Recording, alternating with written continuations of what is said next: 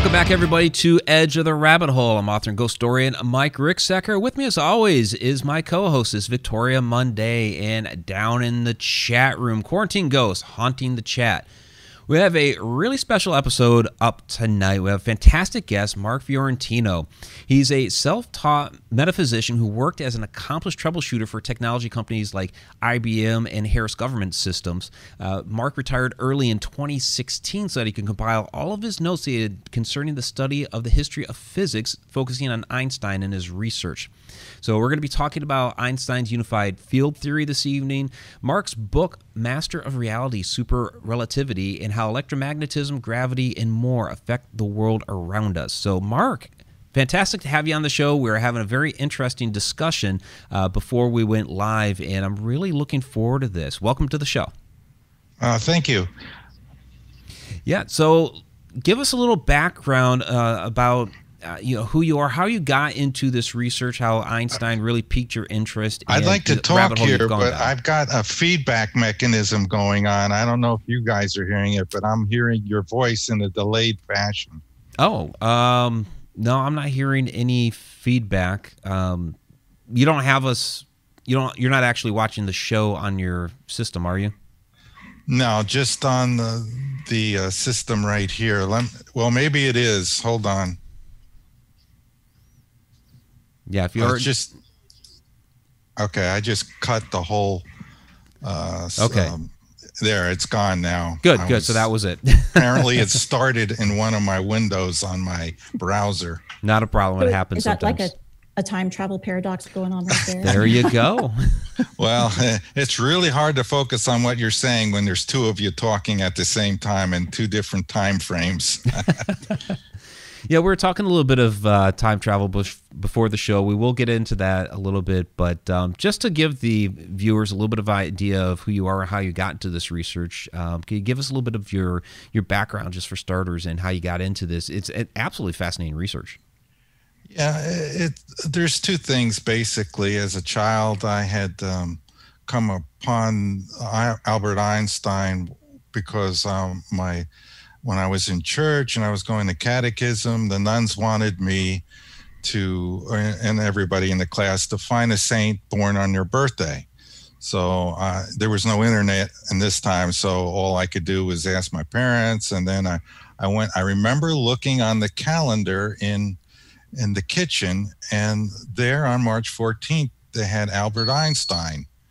So I said, oh, well, Albert Einstein's born on my birthday. Let me look him up.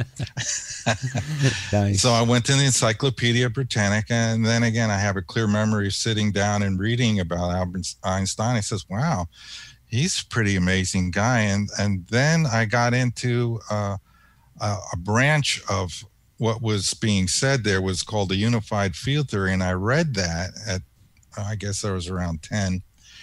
And it just made so much sense to me. I said, this is really important, and I'm very interested in this. And so I continued to carry on throughout the years and learning more about Albert Einstein and unified field theory, because it just like resonated. You know, I don't know how else to describe it, is that it's like I was remembering something really important, and I wanted to continue and find out. I was very curious about how that worked.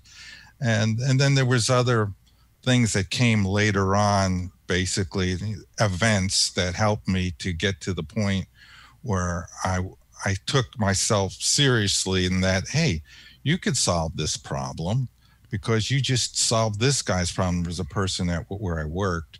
I was a mathematician. He was studying a master's thesis, and he had this problem, and he brought it in one day, and he was looking at it, and he was trying to solve this problem in finite mathematics. And he had this model he made, which is a good way to analyze a problem. He was trying to figure out how this model worked. And he had these equations, and he explained the mathematics to me. Not really big guy on mathematics, but I listened and I understood Boolean logic, which is a kind of math used for computers.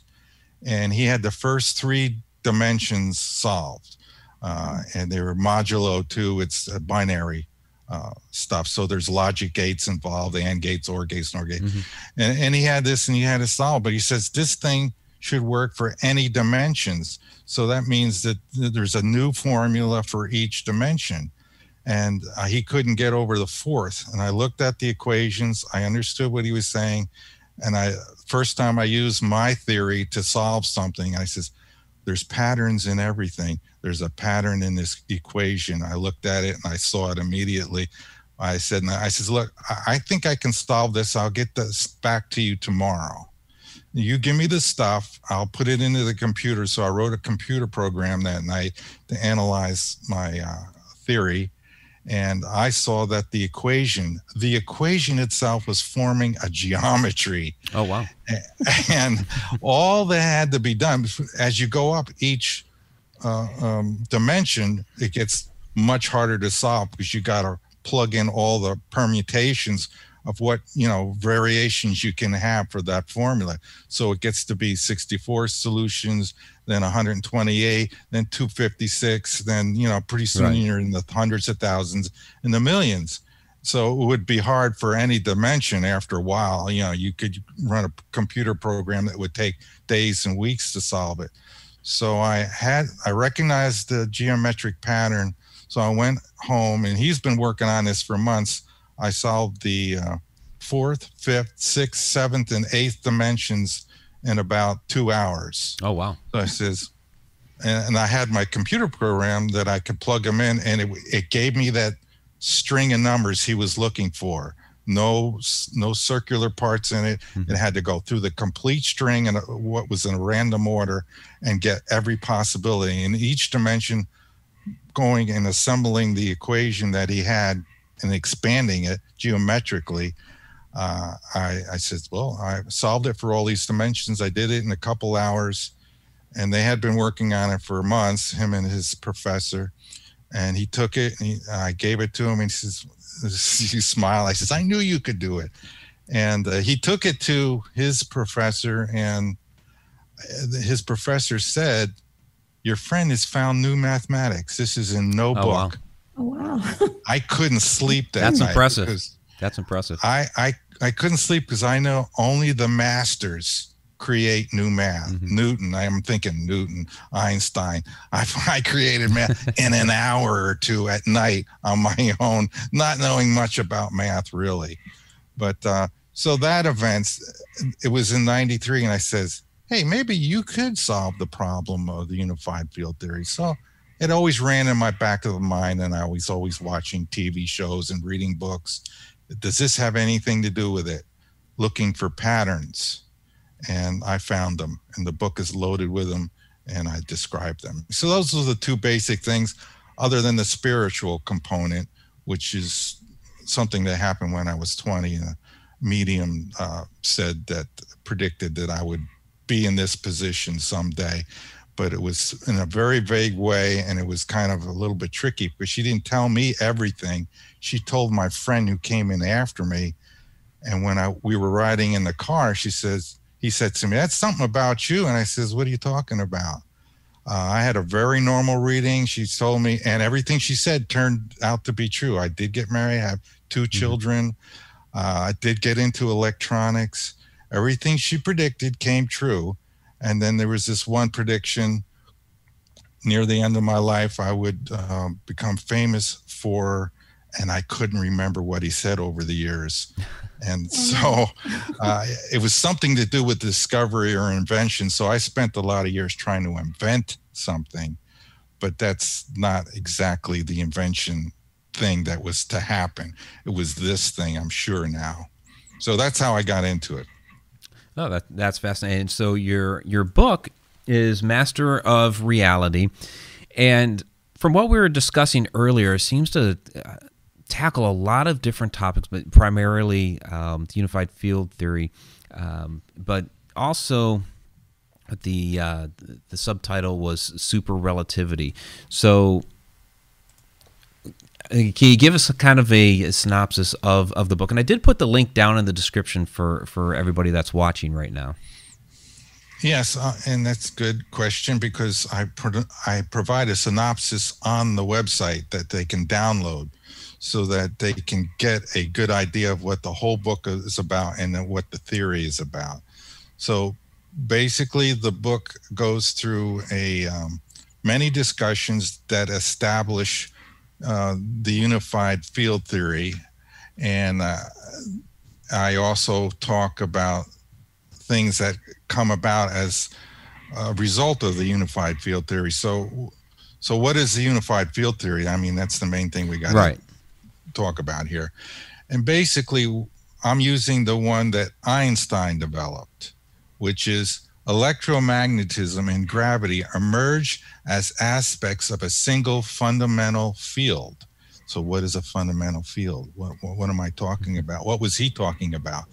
Well, it turns out that's a very simple thing. It's the ether. Mm-hmm. And the ether is a substance, a real thing. Not, you know, so space isn't an empty void as it's now thought of by many physicists today. So there are chapters I build on the ether. I prove it. I pound away at it chapter after chapter to establish that there is an ether, because it was abandoned mistakenly in 1905. And so there's many events that led to that, and some of them were by Einstein, and some were, was, of course, from the Michelson-Morley experiment. So I talk about that. I correct that error, because that's when the main errors started in physics. And they went, which goes along with your name, they all followed Niels Bohr and Heisenberg down the rabbit hole. Yeah, I use that often. It's not just for your show. Right, right. I use that term often because that's exactly what's happened to mainstream physics. And it's one of the reasons why they weren't able to solve this problem, because they're trying to prove a model that's incorrect, only they don't know it.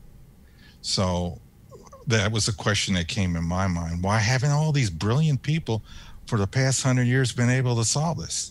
Because they were trying to solve a problem using a model that was incorrect, and they could never get out of that rabbit hole to use the right procedure, which comes from Einstein. So I mean, the book is about all that. There's other things going on. There's this, as you saw on the cover of the book, those dangling things. Yeah, those things have meaning. That's actually the signature of God, and I broke it into separate pieces so you could see it easier on this diagram, or on this picture here. The triangle stands for the three dimensions of space. The trefoil knot is what the quarks inside of the neutron and proton, that's their pattern of motion. And when that's moving at the speed of light. So then from the quarks moving, you know, in that rate of speed, they form that physical object, and it's precessing and spinning rapidly because it's going at 99% the speed of light. The end result is the sphere you see at the top, which is rotating. And from that rotation comes gravity. So that's what the master is teaching the student right there, is the signature of God, which I discovered from an NDE, and that's a whole nother couple of chapters in the book that I talk about the search for the signature of God. So there's a lot of things going on in the book. Is the signature of God the same thing as the God particle? No. Or is that something different? No, the God particle is the Higgs boson, and that's the Big Bang. It's part of one of the tunnels they found in the rabbit hole. There's a lot of tunnels. Yeah, it's a dead end. Physics has become obsessed with finding particles, because the Standard Model is all about particle-to-particle interaction. Mm-hmm. And ultimately, solving the unified field theory is not about a particle-particle interaction. It's a particle-to-space interaction. And so while they continue to try and make it a particle thing, like the Higgs is supposed to help out in generating mass and gravity. They have at least six different explanations for mass and gravity. And all of them, when you question them on it, it becomes very vague. And, you know, like the Higgs, well, the particles go through the Higgs field and it gloms onto them and kind of slows them down. And, you know, you get into explanations that make no sense. And, you know, I feel bad that I have to say they have these things wrong because I love physics. I love physicists and I don't want to give them a hard time and I don't want to disagree with them. But it has to be done because it's wrong and they're wasting our most valuable resource, which is them, right? And a pursuit of something that's not real. Mm-hmm. And we can't afford to do that. And so the Higgs particle is, I feel, is irrelevant. It's old news. it just doesn't relate to anything in the real world. It's they didn't even actually see it. Did you know that? No. No, I remember a book. I used to work in a bookstore a million billion years ago, and The God Particle was one of the big books that we were always selling. Yeah, I read that book. Yeah. I love that book. You know, I never read it. I love the name, God Particle. Oh, it's great. It's catchy. It is. But they never actually, the thing didn't live long enough to get to the detector. So that means it didn't even live long enough to be like a trillionth of a second. I mean, there should be some qualifier. I mean, you should have to live some amount of time before you claim that you exist. And what they did is they said, well, if the God particle does exist, since we can't really see it, maybe it's splitting into something else, and we'll look for that. And they found the splitting of something else. And then it was inferred that it exists because, well, look at those things that are showing up there. That can only be if the God particle is falling apart, which we didn't see. So. Right. Rumor has it. So, Mark, do you think you know, that a lot of these different sciences, because we've had, you know, other fields on the show like archaeologists and what have you, and it seems like those that are you know, employed within these sciences seem to get a little, they get stuck in the box. But you're more of a, you know, outside researcher, it seems. So do you think it's going to take people like you and others to kind of shed a light on, you know, thinking outside the box and taking things from a different angle to enlighten these sciences? Hey, there's actually something else going on over here. Yeah, well, that's exactly what my mission is. And that's why I'm going on these shows, because I'm trying to alert scientists. What I need is what Einstein did. Had done. If you're familiar with his history, there's one person that made Einstein what he discovered Einstein, Max Planck. I'm looking for Max Planck in my time. So I'm hoping that physicists in the mainstream, some of them who are open-minded, will look at the theory, because my theory is basically a philosophy. It's metaphysical. So that used to be what physics was all about. What is metaphysical? That means I studied the nature of things. I went down to the core, the foundation, and tried to explain things in a mechanical way, as they used to do, like James Clerk Maxwell and Michael Faraday and Lorenz, and then eventually Einstein. Theirs was a classical, sensible field theory approach. So whoever physicists-wise are going to have to allow for the idea that quantum mechanics was wrong. And there are rumblings going on that there are a lot of them are starting to say, this might not be right. The quantum theory, not the mathematics, the quantum mechanics, but the theory, is, if it's wrong, we've wasted all our time. So they're going to have to think out of the box, like you're saying, and allow for the possibility, you know, put their presumptions behind there and say, this makes sense. When you get the theory, you say, this is really sensible. How can it not be this? How could they have not figured this out by now? Right. And it does. My theory, it never goes, there's never the word magic going to be used. It's not, you know, counterintuitive. It's sensible all the way down the line. I throw nothing but fastballs every pitch, and they're right over the plate.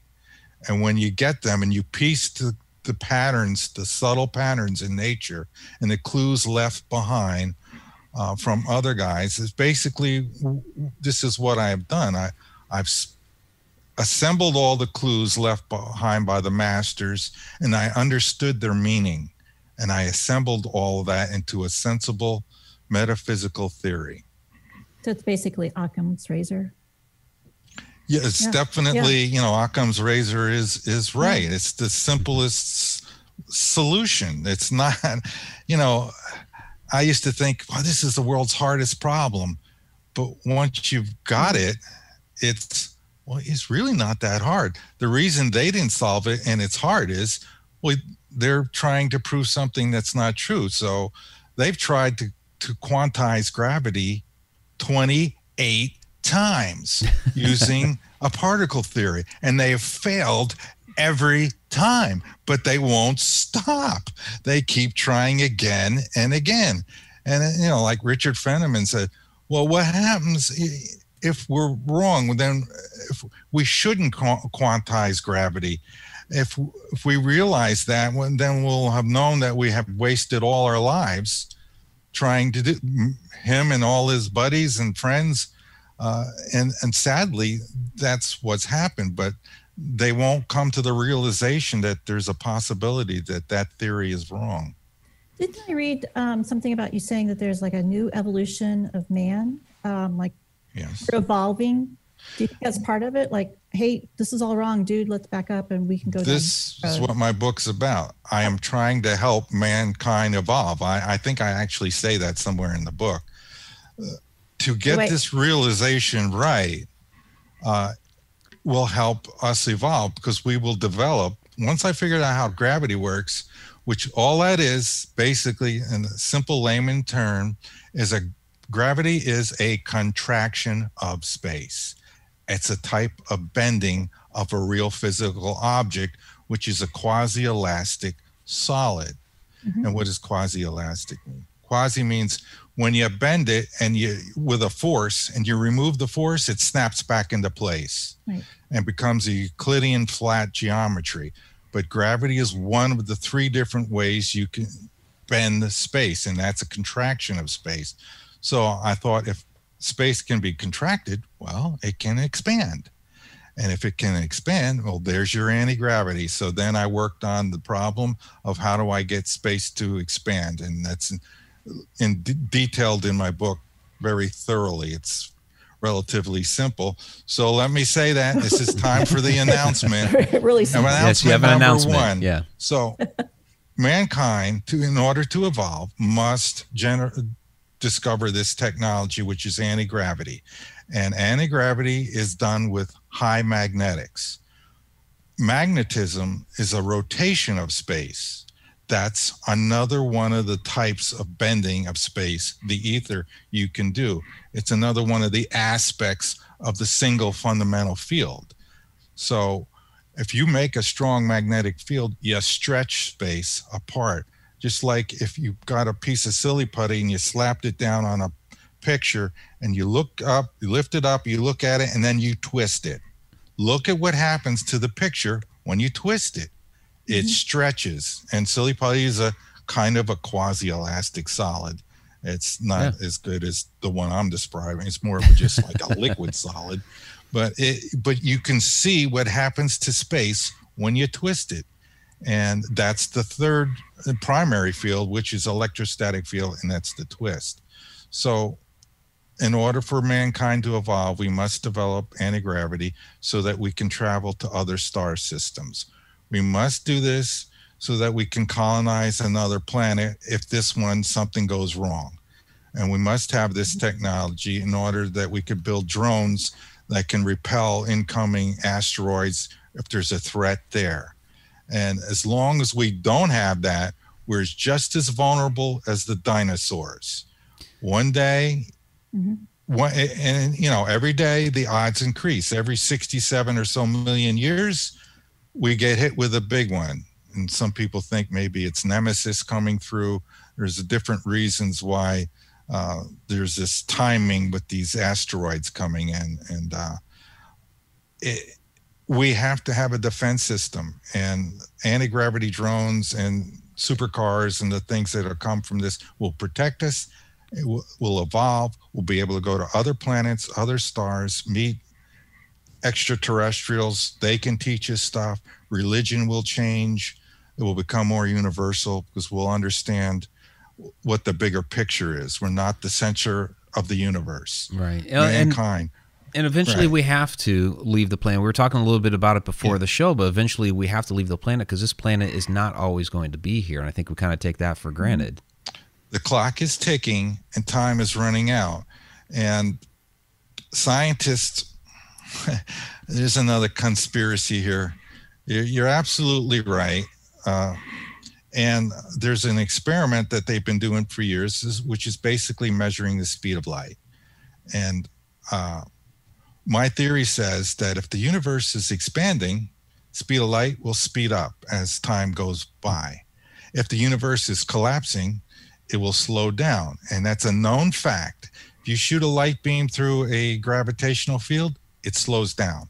I'm not telling you anything strange or unusual or controversial here. That's a known fact because space is a medium like water and like air. If you go shoot a light beam through air, it slows down, it refracts, it bends a little and slows down. You shoot it through water, it bends down even more because it's denser. You shoot it through glass, it bends and slows down even more. So gravitational field is an increase in the density of space. It slows down. So I went looking for whether the speed of light is speeding up, slowing down. And sure enough, there's a scientist. His name is Barry Setterfield. And he determined by looking at the stats over the last 200 years, every time they measured the speed of light, it was slowing down. Oh, interesting. And this was very annoying to the physicists. And the guy in charge of the constants back in the 1940s, I think Burge was his name, he got fed up with having to change the number all the time. Every couple of years after they measured it, it was a little slower. And everybody was getting ticked off because Einstein said it was constant speed. And this is contrary to our scientific belief. So we got to do something about it. And instead of, you know, making the, continuing the measure and making the determination finally, since it was never steady, constant over time, they declared, look, I think it was around 1980 or something. This is the number. This is the number we choose. This is what it's going to be. From now on, we're not going to use this measure, this meter, this special platinum or meter that we got in France or whatever, the golden meter to measure the speed of light. What we're going to do is we're going to start with that distance. And if it doesn't match the number, you're going to set the machine to that number. And from now on, we're always going to get the speed up because that's it, because that's what we want. You know, it's not in the spirit of good science to have this controversy. This shouldn't be happening because if this constant's changing, all the others are changing. And now we're really going to get messed up. So we're going to make it constant. And from then on in, around the 70s, 80s time frame, all of a sudden, the speed of light is constant. And they haven't had any problems anymore because what do? They tweak the machine so that it gets that number. And then they start measuring from there. Okay, now I have two questions. Go ahead. Okay, sorry. From what I was reading earlier, because I was cramming because I wanted to do good. I wanted to do well. It's not a test. Yes, it is. It's when you're closer to a center of gravity, time is more syncopated and it's more regular. As you get away from the denser gravity field or gravitational field, time fluctuates. Is that true? Okay, let's go over that. And that's number one. And number two. Two-part question. True or false? No. They were also building a superconductor not too far from here, but they shut that down in 1993 because people were freaking out and because they ran out of money. Do you think that was a government conspiracy or not? Super collider, yeah. Yeah. No, it was. I don't know if it was politically crushed, but there was a lot of money. I remember reading about it, but I don't remember the reason why it lost out to where they built it in Geneva, I think, in Switzerland or somewhere like that. There was one in Waxahachie, which is like 2 hours from here. Yeah, and but they're building a new one up in Europe, even bigger one, which I think is going to be a colossal waste of money. Oh, no, but wouldn't that be the magnetic centrifuge that could allow for time travel? Okay, and I'm done, so. No, well, let's go back to the first question. Okay. What happens with time and a gravitational field? Mm-hmm. The stronger the gravitational field, slower time. It's not more rhythm, more in sync? There's no, because unless there's an oscillation, no. Okay. What happens is you get, and they've done experiments, and this is a proven solid fact, and it's predicted by general relativity. The closer you get to the stronger gravitational field, slower time goes. And I get into the book, and really, I'm going to kind of argue with it a little. It's true. What happens is it's not really time that slows down. It's the clocks that measure time. Okay. They slow down. And that's an important distinction. Because really what I've found is time is kind of absolute, like Newton used to think of it. Boy, physicists, if they're hearing this now, they're like pulling their hair out. They don't want to hear this, but I can redo Einstein's twin paradox experiment and prove time doesn't slow down when you reach the speed of light, which is another way to slow down time. Okay. The person who's accelerating and going faster, that guy's clock is going to stop. Okay. Okay. Mm-hmm. When he reaches the speed of light, and and if he turns around and comes instantly back at the speed of light for another hour, let's say he goes out an hour and comes back, that clock will be 2 hours behind the clock here on Earth. Okay. But when he arrives in the same exact time as present time. So he's not really in the past. He never, that spaceship that was traveling at the speed of light never fell into the past. Its clock stopped moving. So its measurement of time appears that time stopped, but time didn't stop. Okay. Just the clocks. Does that have an effect on their bodies? Like if... Yeah, because why the time is slowing down and why the clocks are slowing down is all the molecules, all the atoms in the direction of motion, they're being contracted. Okay.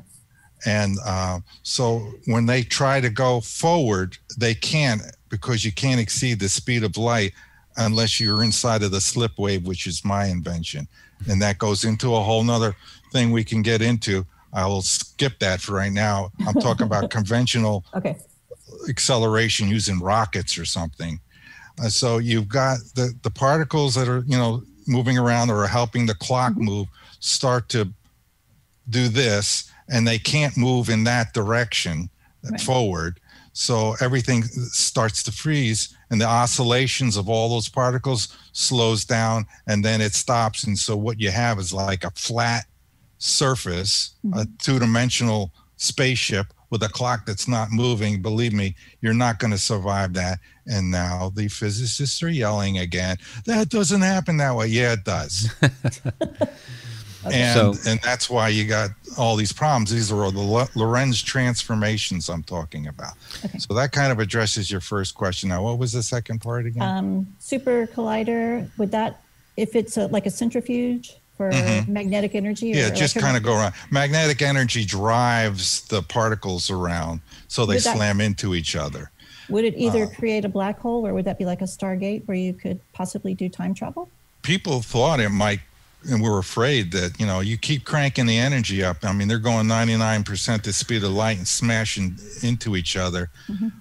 But it takes a certain amount of mass to create a black hole or a neutron star, and it's just one little speck.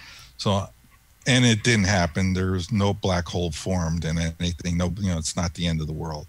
That's good. Yeah, but it's not going to find you know, a time thing problem there. What you could discover, if we ever got into more time, we had time to talk about the Michelson-Morley experiment and finding the ether wind, which would have proven that the ether existed, but they didn't find it because the design of the experiment was wrong. But using that device spinning around like that, you could detect an ether wind because the particles being used have mass, and that's what you need in order to discover the ether wind. So that would be a device that we could do that experiment with. And I would guarantee you at the times of December and January, they're going to have problems with the timing of the particle beam in the east and west tunnels. I'll bet you anything. If we could dig through it, if there's a physicist listening and you work on the maintenance of that thing, if you're having problems in December and January, it's because that's where the Earth is in the orbit. It's closest to the sun. It's moving the fastest. It's when it's going to throw off the timing of those beams. Just a little side note there. But no, it's not. You don't really. You can't use that to mess with time. The Stargate invention that I have in the book is the way to go in order to do that. And so, I'm looking forward to the book too. Yeah, absolutely, absolutely. Since we're talking about time, it's been my perspective for a while now that this thing that we call time is just a human construction to describe our reality and, you know, what we're experiencing right in this moment. And we were talking a little bit before the show about time that, you know, I personally believe that time is concurrent, that, you know, past, present, future is all playing out at the same time. So how does this relate to the theories that you have in your book? Yeah, and I agree with your statement wholeheartedly, and I've found that I've studied many NDEs, and they discuss time here and on the other side. On the other side, they're outside of time, so they can go into any time they want. It's all happening at the same moment. Here in the physical plane, I believe time happens because there's a real physical space. Distance equals rate times time. So distance doesn't exist, like many scientists think that the space is a void. It would take no time to travel across any distance. Why? Because it's not there. How long does it take to travel from points A and B if there's nothing in between points A and B? Zero time. But we find that doesn't happen. It takes time for a particle beam or a light beam or whatever to go to A and B in outer space. Right. So you have a set rate, maximum rate, which is the speed of light. You have a real distance. You have the experience of time. Time intervals just emerge from this setup. So that's why we have time here. And we're born into time segments, is what I've come to believe and understand. So we live in our own, this segment right now that we call now. All the other segments, they're all going on at the same time. So if you want to travel back and forth between two times, you have to open a portal, a gateway between this time and some other time. So you would have to have a piece of hardware that can tune to other time segments, other dimensions, and other physical areas. And how this would be done, you're going to have to have a lot of good physicists who know the math to do that. And you tune space, you know, it's to the point where I'm going to have to start getting into the portal construction, the technology that's used, which is fractal lenses. What are fractal lenses? They're made of metamaterials. What are metamaterials? These are materials that can affect the permittivity and permeability of space. Why does that matter? Speed of light is equal to 1 over the square root of permeability times permittivity. Those two things, permeability and permittivity of space, are properties of a real physical space. More evidence that space exists. If space didn't exist and was made of nothing, it would have no permittivity property and would have no permeability property, because nothingness can't have anything that have of value. They would be zero, but that's not what we measure. So there's another proof that space is a something. You have to mess with those two properties in order to go faster than the speed of light. That's the trick to breaking the light speed barrier. And there are people today, physicists, people in what do they call it, material science, that know how to build this type of material that messes with permittivity and permeability. And so with inside of those materials, light goes, as they're claiming, not me, I'm just telling you, you can go to ResearchGate and other places and read about metamaterials, also called left-handed materials, and they're claiming light inside of those materials goes infinitely fast. So let me ask you something, Mark, because you've mentioned NDEs, near-death experiences. In your book, you do you touch on reincarnation. So you're talking about, those are some very spiritual topics. You're also talking about a lot of science, and these are, kind of the two pillars that always seem to be at odds with each other, but it seems like you're actually bringing them together, and I'm curious as to how you do that. Thank you for bringing that up, and that's a very astute observation. That's exactly what I'm doing. Fantastic. That's my full and complete intention for anybody listening out there in the world of physics. What is really, really wrong, I think, is that we've taken God out of the equation. When you take the creator of the thing that you're studying out of the equation, you're going to wind up with explanations that make no sense, and you're going to go down the wrong path. You have to study the creator, and in order to do that, you have to believe and know the creator exists. After studying many NDEs and talking to spiritual mediums and my own personal experiences, I know for sure there's an afterlife, there's a God, there's a Jesus, there's spirit beings, there's my parents who have passed on. They exist. They didn't die. And everybody there, and I got... on my website, I have multiple people, NDEs, who come back and said, science, the constants, everything in physics, the universe, and all other universes and dimensions have been created by God, the one they call him. So why would we want to leave out and not question and study the creator himself? So really, science is at the... There's the pyramid of knowledge. At the pinnacle is religion. Science is with it right at the top. Mm-hmm. And God, he has created the laws of physics. He maintains them. This whole system, us, everything. As Einstein said on his last day of his life to the nurse who wheeled him up to the window so he could look out over the garden, she asked him, Dr. Einstein, did God make the garden? And he said, God created the garden and the gardener. And she looked at him and said, oh, I never thought of it that way.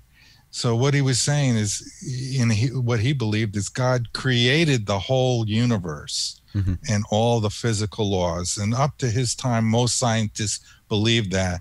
And now we have many atheists and agnostics and stuff. And they kind of believe in nothingness. That's one of their main theories, which is, things just emerge from nothing. If you turn away and not observe them, they don't exist. This is all the false doctrines of quantum mechanics. And that's why they can't solve the problem. The theory part of quantum mechanics is wrong. The math is great for predicting how to find new particles, smacking them together and say, if I do this and this, I'll get that. All right, that works, it's great, but that's not going to be helpful for solving the theory of everything. Fantastic. We do have a lot of questions that have come in from the chat. I've been holding on to them because this has been an absolutely fascinating discussion, but I do want to include our viewers' questions with this. So Rick Gabbert asks, what are your thoughts on string theory? One of the greatest tragedies of physics. It's the stepchild of quantum mechanics. It's quantum mechanics on steroids. It's a highly abstract mathematical formalism that our greatest, our best physicists have dedicated lifetimes, and it's not a provable system. It's not a testable system. So what's happened is they've fallen into an area of mathematics and science where they don't really have to develop a theory that's verifiable. They just play with formulas, you know, I'm being a little unkind here. They work with formulas, and they can dedicate their lives, and it's very complicated, very intense mathematics that only the best and brightest can do. But will this ever lead to a theory of everything? No, because the whole basis of it doesn't really make sense when you get into the interpretations of how it works, like vibrating strings. Really, vibrating strings that happen to live in a dimension, multiple dimensions that we can never detect or see, never do an experiment on, never determine if they're real or not. And why are they vibrating? Why are they vibrating? What's making them vibrate? And isn't this just another ether theory? Because now you're saying space is filled with vibrating strings. So I think it's a tragedy, and we need these minds working on things like superconducting room temperature, superconducting wire, and things of that nature, power source, so that we can build technologies that would actually be useful for the advancement of mankind. So string theory, I'm going to give a thumbs down on that. Thumbs down to string theory. All right. So Mr. CO2 asks, do we live in a simulation? Yeah, that's a good question. That's a metaphysical question and a spiritual question. I think that, and again, a lot of this comes from reading about NDEs and what other people have said, is that we're a part of God, and this creation, this physical creation, may be something that we're all a part of God. All the physical stuff is so that we may be like in the mind of God, and us individuals are single thoughts of God. And when we return from this world to that world, we return with the gift, which is our life and our experiences, so that God can experience everything from everyone, not just on this planet, but from every other planet. And we share that together in a kind of a universal consciousness. So you could say it's a simulation. That's kind of a technical way to look at it, but it's some sort of a master plan that we all live in this shared experience in just one of the many infinite number of dimensions of physical reality. Yeah, let me ask you this real quick, just kind of piggybacking off of that. Because, you know, our science fiction has thrown out there the idea of living as a simulation. The biggest example would be the Matrix movies. And I've heard some different people talk about that possibility, but it seems like they always come at it from a very technological, computer-oriented type of idea. And I've always thought that if we are living in a type of simulation, that it's something more biological and organic, not necessarily computer-driven. What do you think? Well, I have a theistic approach. God just didn't make the universe and then step away. That's kind of what Einstein was thinking. Okay. I am absolutely 100% sure that God co-creates after the universe is created. In other words, he's involved with everybody personally. That means you, Victoria, everybody listening, the whole world, aliens on other planets, all the animals, all the plants, even the grains of sand, each and every one on every planet in this universe, God is a part of and fully aware of. So And then we have our free will, which we do some creation on our own afterwards. That's part of this plan, this system that's been put in place. And so it's not like a computer simulation where there's a program running things, a blind program that has some sort of programming. God is actually involved on many levels with spirit guides, with manipulation, and there's a lot of talk about the genetic code. It's so complex and so perfect, and it screams intelligent design, because any small deviation in the life form that has that problem will die out. So how do you get all these perfect programming sequences in there without somebody messing with it to make sure that the life forms evolve? So evolution is perfectly valid. I don't want to yell at people or say, no, it's not that way. You know, the earth was created in 7 days. No, God is superseding all of that. So he's involved in the evolution. So that's the way I think it actually works. And that's from what I get from NDE people who are outlining in detail. They're saying this is the person that is responsible for everything, the creation, the continuing creation. And that's what I think about that. Okay, great. Great. Appreciate it. From Judy Wilson, do you believe that we are living in multiple dimensions at the same time? We're in our dimension, which I think has a certain set of physical properties. What's interesting is there's other dimensions in which life is possible, in which the parameters or the settings of space could be different, less dense, more dense, whatever. And so life forms over there, and the way stars work could be slightly different, but still work. We're in a specific pretty dense physical dimension. And with that kind of physical problems, you have a lot of limitations, and that's part of the experience which we need. You know, we come into a body, the body and the mind and the spirit can't remember where it came from. You know, you're set, you're in a game now, and you're dealt your set of cards, how you're born, your personality, your abilities, and you have to play that hand as best you can. That's how you maximize your life. That's how you win. You take your hand and you make your bets, and you play your hand as best you can to win the whole ultimate life game. And that's a challenge. And is life difficult? Yes, it's supposed to be. Right. That's the situation. Yeah.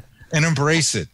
Yeah. I win. No. We do have several more questions here from the viewers in the chat. I don't know if we're going to get to all of them, guys. You do have some great questions, but Victoria, I did want to toss it your way again real quick, because I know you had a list of questions. I don't know if you got to them all.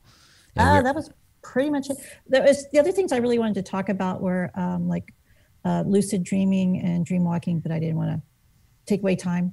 But yeah, because there's Stargates. I really am interested in your ideas about Stargates. And Tesla, was he suppressed by the government? Is there a government conspiracy? Tesla is a very, he's a great inventor. Mm-hmm. I don't know that he was, who suppressed him was, it's that other inventor that he was arguing with in Edison in New Jersey. Yeah, and then JP Morgan took away all of his financing. So. Yeah, they had a tremendous feud, and that had a tremendous toll on Tesla. One of the greatest, perhaps the greatest inventor of all time, a true visionary. They don't come around like that very often. And he was a man of integrity as well. But he just fell victim to being such a good naive person that he wanted to, the generator, the Tesla, giant Tesla coil he wanted to make, wanted to give the world free power through the atmosphere, which is a novel idea, but not really that safe. And I don't think it would have worked very well, but in theory, locally, you could broadcast electrons through the air. It would ionize the atmosphere, and it would have become very unstable during thunderstorms. And it would have been a lot of lightning hitting the ground, and it's not practical. But it was a noble thing, but it ruined him. And, you know, the power company didn't want to give away free. No. Right. There's no money in that. Right. Yeah. I live in the oil state, so no. But his system was the system we use today for power distribution was the way to go. Yeah, absolutely. Where do you think we're going to go from here? I mean, are we going to evolve? Well, if I succeed, and I have a hard sell, I hope so, because planet Earth needs to have this happen. And if we weren't ready for this, I wouldn't be here doing this and talking about this. Correct. It's an unusual circumstance I find myself in. I never saw this coming, really. I thought, well, I invent something, I'll discover something, because they said I'll be teaching spiritual things in the last days of my lives, and I'll be doing humanitarian work. Well, this kind of leads to that. I would like to help build the first starship commercially available. I know the dangers and the pitfalls in traveling beyond the speed of light, and it's an incredibly dangerous thing to do. You can't have an engine failure going past the speed of light. It's instantaneously be a little problemsome. Yeah. So I want to see planet Earth involved. So I brought all this information in. I also, you know, I wanted to do the anti-gravity thing. I want the world to have this. So I just told you how to build one and do the experiment in the last part of the book. That proves anti-gravity theory. That's my theory. Just out there, you guys, you physicists, you experimentalists, do that experiment with magnetism and detect it can be used to shield gravity. I also want to add that pulsing it or spinning it may also, the magnetic field may also enhance the effect. I don't have that in my book. I think I have a pulse version, but moving the magnetic field may also enhance its anti-gravity effects. But please, guys, do that experiment. It's been done in the past and covered up by the government. So I've got two factions that want to block it. The government, because why? Because they want to keep the anti-gravity technology that they probably already have. It gives them a strategic military advantage. That was one of our other questions from Sharon Lane. She had that question. Yeah. Well, yeah, they have it. And I have talked to people recently, and I can't give you details of the story, but I know for sure there has been witnesses that have confirmed that we have experimental experimental UFOs that we have built. They've seen them. And to protect those people's innocence, I say no more, because they don't want to be involved. They don't want to be ridiculed, and they're afraid. So, but I know that and then the airplane pilots flying over Area 51. There's a story where they were flying over and they received a report, please turn left now. You have to turn left now. So as they were turning, they knew where Area 51 was. So they looked out the side window and they see coming down from outer space, 12 bright lights, zip, stop, go into and land. So that they didn't want them to see that, but they saw it. And now those credible airline pilots are telling the story. We have this technology and we don't want it to be talked about because we have a strategic military advantage. And if you look at how they can literally fly circles around our fastest jets, it's not a fair fight if we ever had to go in battle with the UFOs. Right. Did we get a big jump in anti-gravity theory, say around, I don't know, 1947? Yeah, that's when it started. Hey, what happened to 47? And if you look around, as I did over the years, you will see that the U.S. Air Force had interests in every high magnetics lab all over the United States. They were in major founders and contributors to every high magnetics lab. And if anybody was looking for room temperature superconductor research, they were investing in that. And anybody who was generating super efficient power systems, because you need a lot of power to drive a UFO, And so they were into all these things for the past 70, 80 years. Okay. Do you really need a lot of power for a UFO? Oh, gosh, yes. You need in the many, many, many megawatts, as much as a thunderbolt, continuous power. It can't be interrupted. Yeah, go ahead. Is anti-gravity the same thing as no gravity or lack of gravity or reversed gravity? Anything along those lines? I call it the gravity is like a hyperbolic field. So, you know, that kind of shape, right? Like that. Anti-gravity makes a shape in space like this. Gotcha. The inverse hyperbolic field. So space bulges out. And so there's a pressure difference between that area and the space around it. So it's pushed. So you start with a magnetic field that's really strong in the front of the ship. Then the next coil is stronger. And the next coil behind it is stronger. And then the strongest magnetic field is here. So you have this bulge that comes out here. And it forms a pressure wave within this thing. And that's how particles move. And that I use that same design to build the Starship. And so you need a gradient magnetic field from the front of the ship to the back, all of it really powerful. And once you establish it, that vessel can move beyond the speed of light. It will float in space if you oscillate it. You know, you can just do a DC oscillation. So that's why on Earth, a lot of people, when they're near UFOs, they hear this low hum. That's the coils, the magnetic coils. They're pulsing the power through it. So they don't need the full burst of magnetic energy. They just need this little, but it's, you know, faster than that. And it maintains the position. It's a great hovering mode where they pulse. And so if you get really close to a hovering UFO, you will find that you will hear this sound. And in some cases, if it lands, like they have detected in the past, that the soil or the grass underneath it is magnetized. I remember reading that as a kid. And the UFO, the Project Blue Book guys would take magnometers out to landing sites. And that tipped me off. I says, well, magnetism has something to do with UFOs and anti-gravity. And crop circles, It took me many years to figure out how.